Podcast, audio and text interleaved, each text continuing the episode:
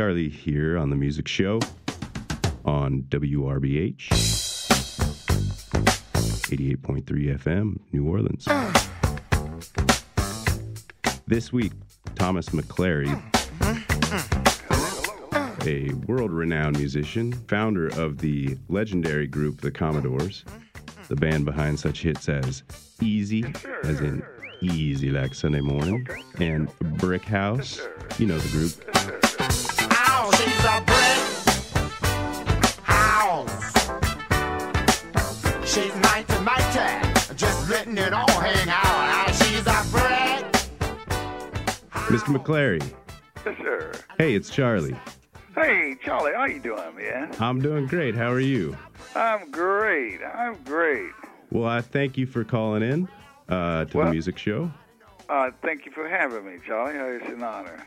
Yeah, well, uh, the honor is ours because um, here in the city of music, especially someone who's been so uh, pivotal in the music industry, New Orleans always loves to hear about that. So Okay, okay. we okay. thank you for having you on. And um, why, so you're in Florida now, which is I understand where you grew up. That is correct. I was the first.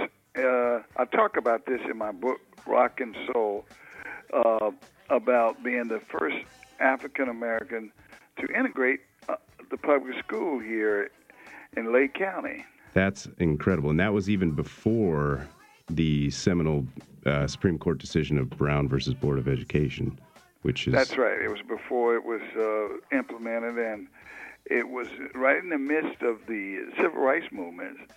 And um, I think it was a watershed moment for me because it gave me an opportunity to implement what I call uh, the Martin Luther King principles and you know Jackie Robinson principles, and that was uh, the nonviolence and to love and and of course allow the power of love to um, just be the dominant driving force. And of course, uh, going through that, it gave me a lot of fortitude and grit and determination. So I attribute that actually to the success that I had in the music industry because as you might know, Charlie, the music industry is extremely tough. You know, there were a lot of struggles to stardom, and I talk about that in my book, Rock and Soul, about some of the stardom, uh, some of the struggles. I'm sorry, to stardom. And had I not had that watershed moment in the in the public school, being the first African American to integrate the school, I don't think I could have survived the music industry. Walking to school, I I had uh, objects thrown at me. There were oranges that literally hit me in my back as I was walking. And as I turned around to see, you know, who had done it, it was coming to find out it was uh, some someone in a car that had driven by and thrown the oranges. And to have your sweater burnt on you while, as you wear it, and to be denied the opportunity to, to shower with the rest of the kids, and of course, I was a quarterback at, at the all black school, and uh, you know, obviously, I was not going to be the quarterback there right. and um, but but you know what was so rewarding for me? I I went back to my uh, class reunion of 40 years, and um, uh, the kids asked asked me to just tell uh, a 10 minute story of what it was really really like for me.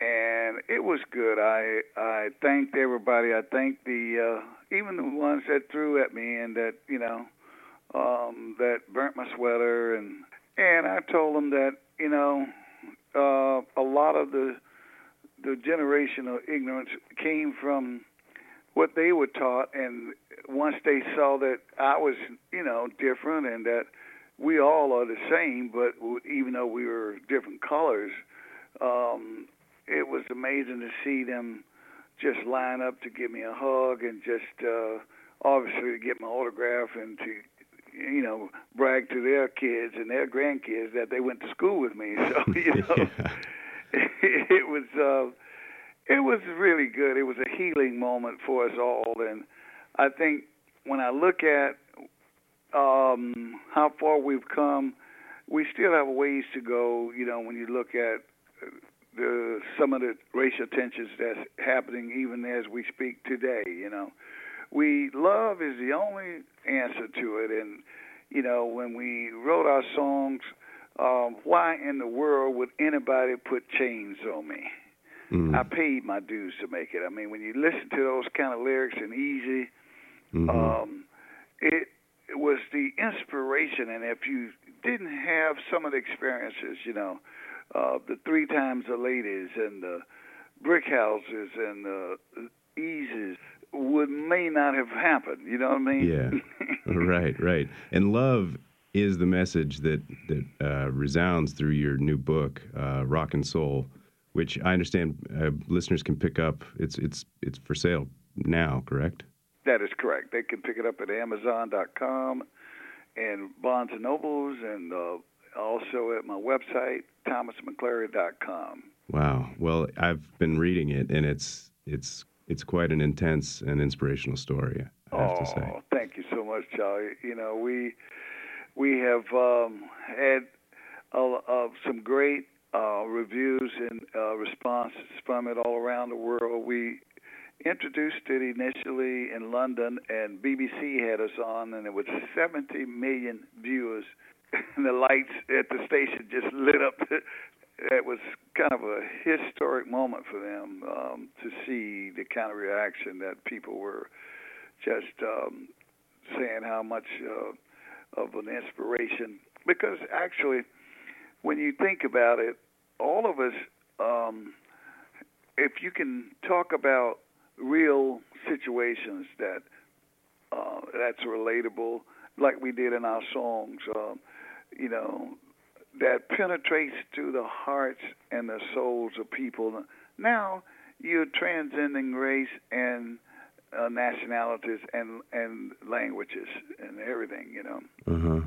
And it's not just the lyrical content of these of these songs. Uh, you were the guitar player in the Commodores, and uh, your your guitar sound speaks of love, at least to me and and, and millions of other listeners. How how Well, did you how did you develop that sound? Well, thank you, uh, Charlie. Uh, I talk about this in the in my book Rock and Soul as well, and it's you know about me creating what I refer to as the signature sound Mm. of the Commodores, and I did that by integrating melodies and notes and rhythms, and um, and trying to set a new trajectory, you know, that would be trend setting. And um, as you know in songs like Easy and Brick House, um, when you have lyrics that are really powerful, what you want to do is obviously have the right marriage of music with that. Mm. And it's um, it took me uh, to show you the kind of patience and zeroing in on and dialing it in. Two hours just getting the right tone for that guitar solo, for instance, and easy. I wanted to ask you about that. I, can you can you reveal your secrets on that, or is that? Yes, I will. In fact, uh, I've had so many guitarists ask that you know question, and uh, in fact, Ray Parker Jr., who is another uh, great guitarist, uh, he also um, endorsed my book. He asked me that same question. Well, the, what I did was it was a combination of using the board and amplifications. I'll never forget uh, the engineer, you know, Cal Harris. He was like, "Man, uh, you, uh, you, you, this is um, you're violating all the rules." I said, "Yeah, that's what we want to do. we want, we want this to be different, you know." So Yeah. uh, uh, we um, we did some things that was very unorthodox um, in terms of uh, because normally when you run something directly through the board, it's gonna just sound um, pretty normal or just uh, uh, you know like a guitar coming through the board. You right. what Just I a mean? dry. uh, dry, yeah. you know. And man, I made him just uh, bend the rules, and we just uh, had a, a distorted sound from the board, actually.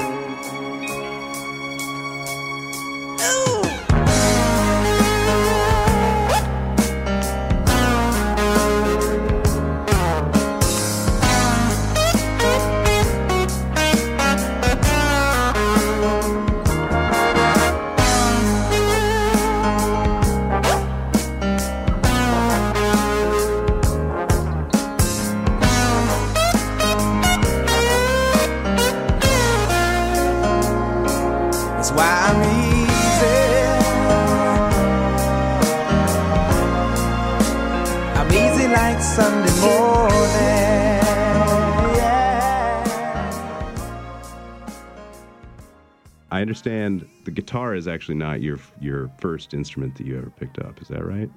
That's right. I actually played the ukulele initially, Charlie, and my son uh, plays it as well. But my brother was the, you know, the real uh, musician in our family that introduced me to that instrument, and I, and I, and I have to uh, attribute a lot of the style that I play uh, on the guitar to what I learned and how I played the ukulele, and it, it was um, uh, trying to um, do a combination of techniques when you know my funk stuff like Slippery When Wet So that was- translated from the ukulele. yeah isn't that amazing Yeah, that is amazing.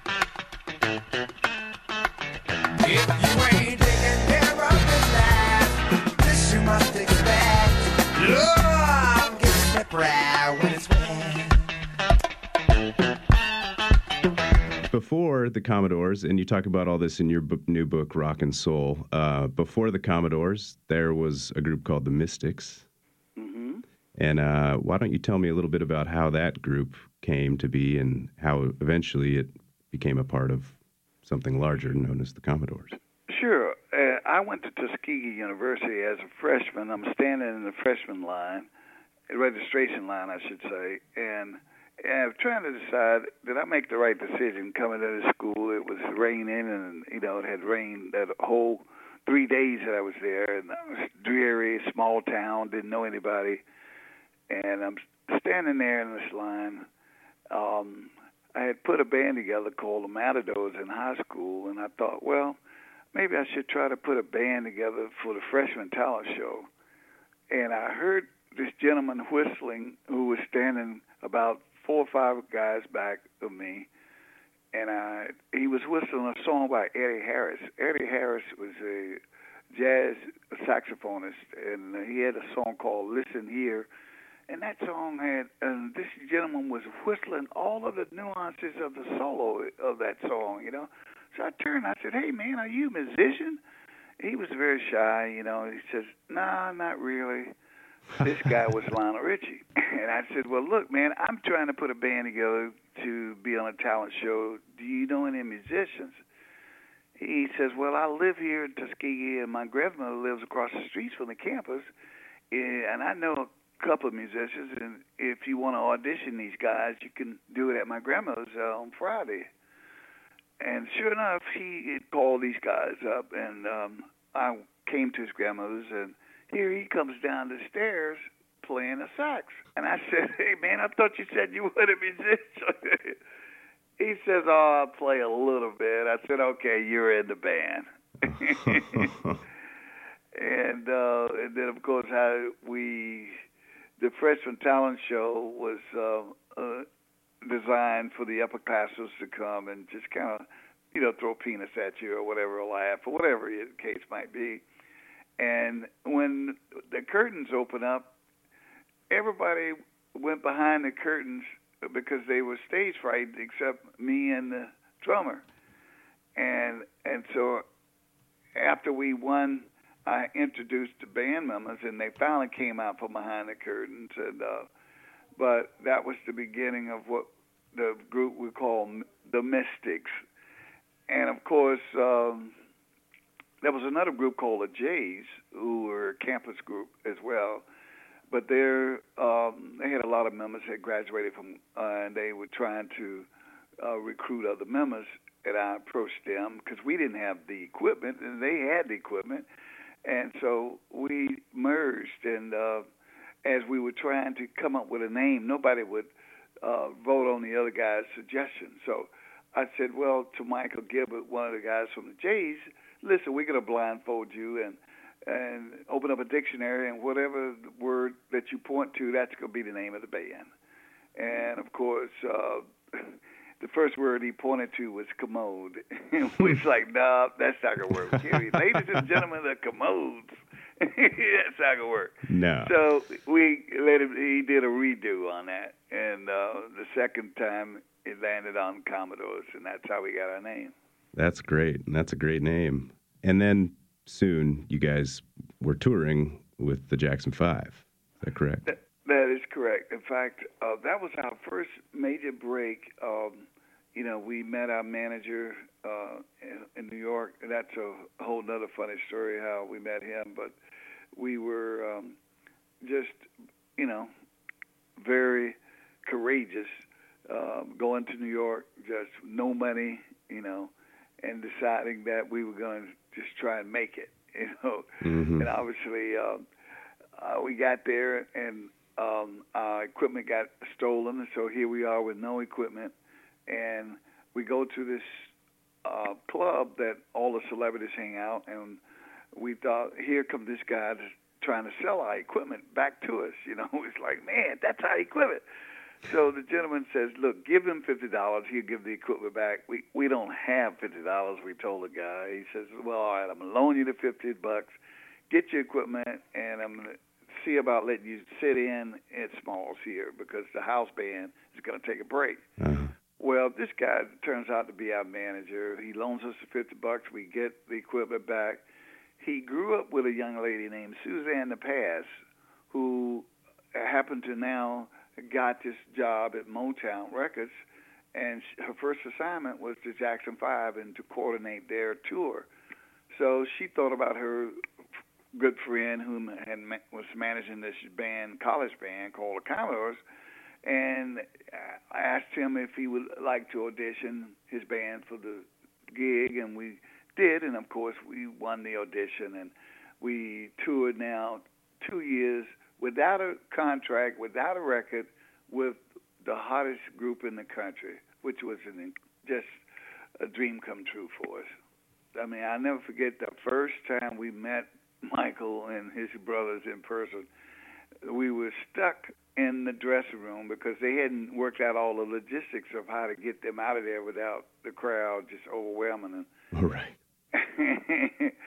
and so uh, that's when we really learned that uh, Michael was not only a genius musically, he was a brilliant uh, just business and marketing as well. You know, because none of the people they couldn't figure out how to get us get them out of there. So Michael says, "Look, why don't we have the Brink truck come, and then we'll let the Commodores ride in the limousine as a decoy, but they have to squat down in a car so only their afro would show out of the windows.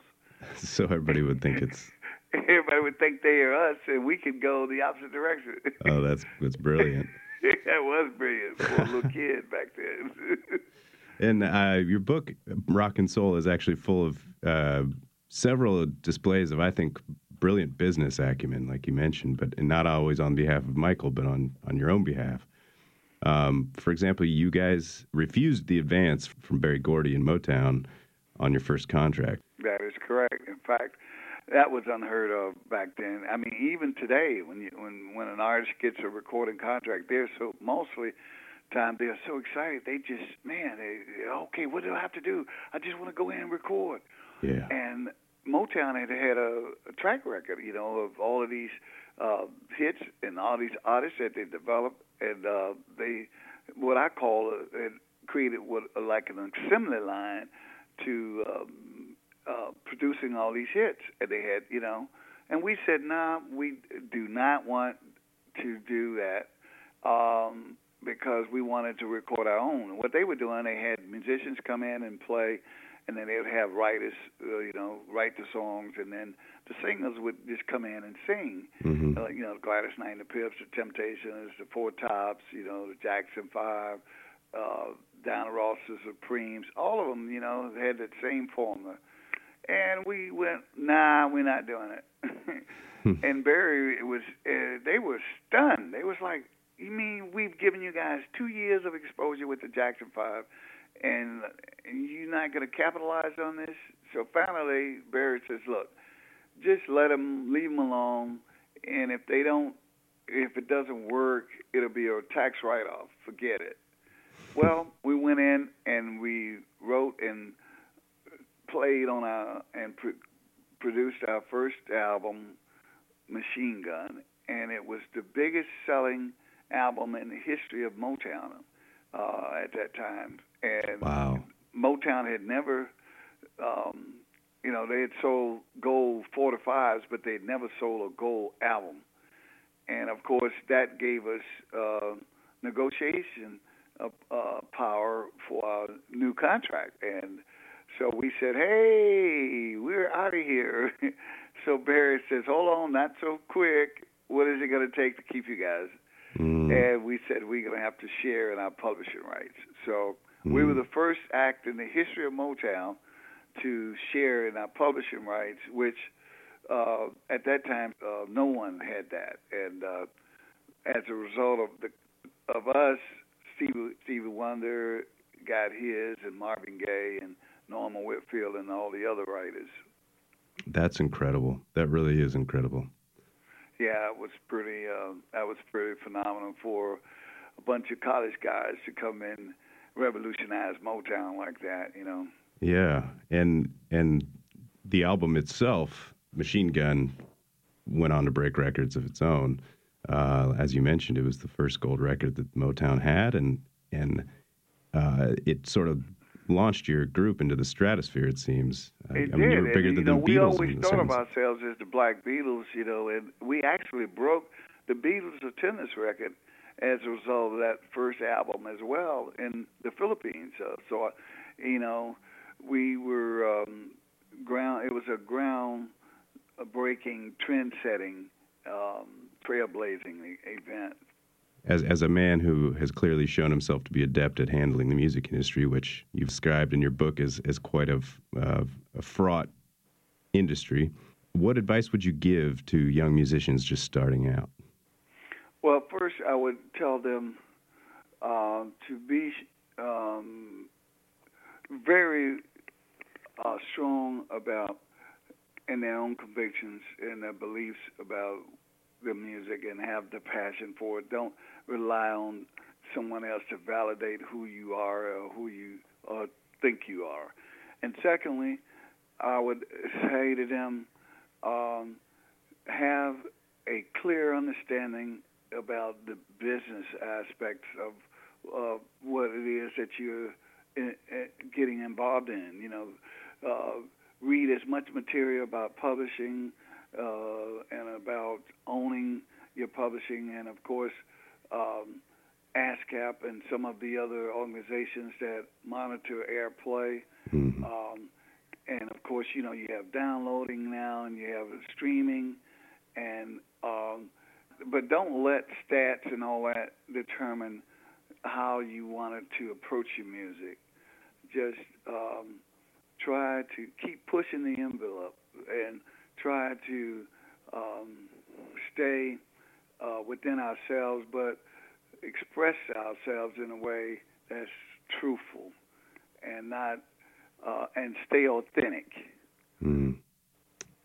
In uh, it seems like you've you've sort of dedicated a, a, a portion of your life, a, a significant portion, to sort of reinforcing those values and, and helping helping artists and helping humanity as a whole uh, stay true to itself and and help each other. Why don't you tell me some about some of your philanthropic efforts? Oh yes, thank you, Charlie. I'm glad you asked that. It is very important, man, to give back, and what you know, we I think has a responsibility of those uh, that have been given much. Much is required, and you know, you have a lot of opportunities if you just look around in your own community, you know. Until I started raising money for children who were suffering from lupus and arthritis, I didn't realize that disease affected children.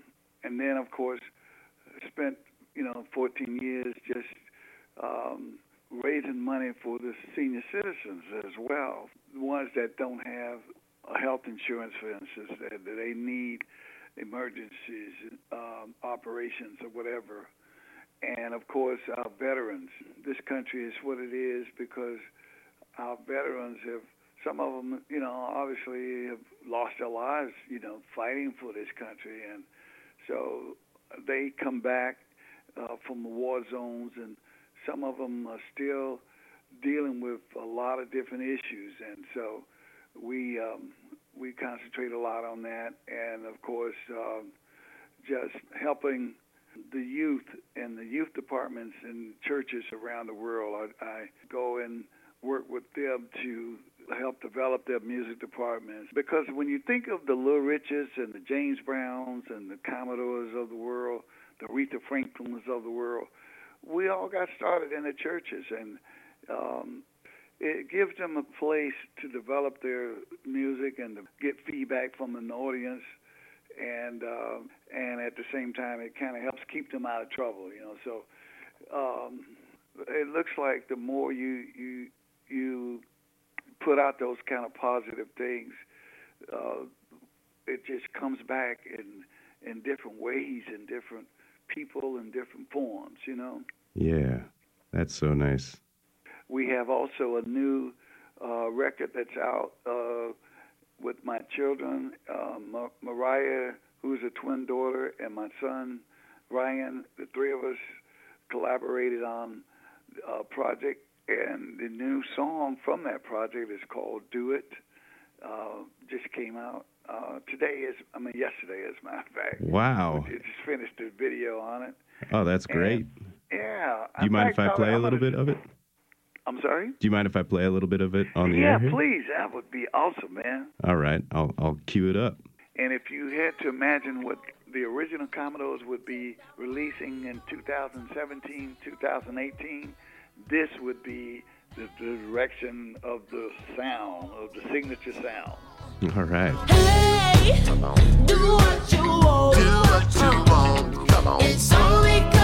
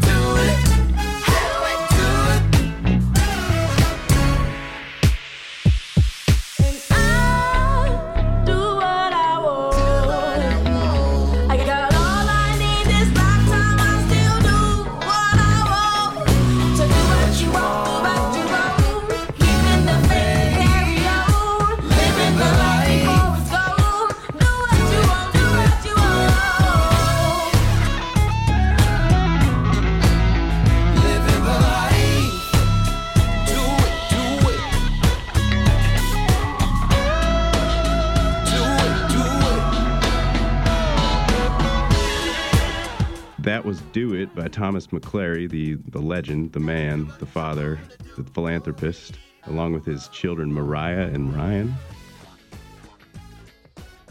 Mr. McClary, looks like our time here is, is sort of coming to a, a quick close, unfortunately. Well, Charlie, I, I want to thank you, man, uh, and I want to thank our audience out there. I would just want to remind all of our great fans and listeners you can pick up the book Rock and Soul at Amazon.com or you can pick it up at ThomasMcClary.com on my website. And also the new single, Do It, you can obviously iTunes, CD Baby, uh, Spotify, uh, it's everywhere. You can download it, and obviously we're gonna be appreciative of all the support.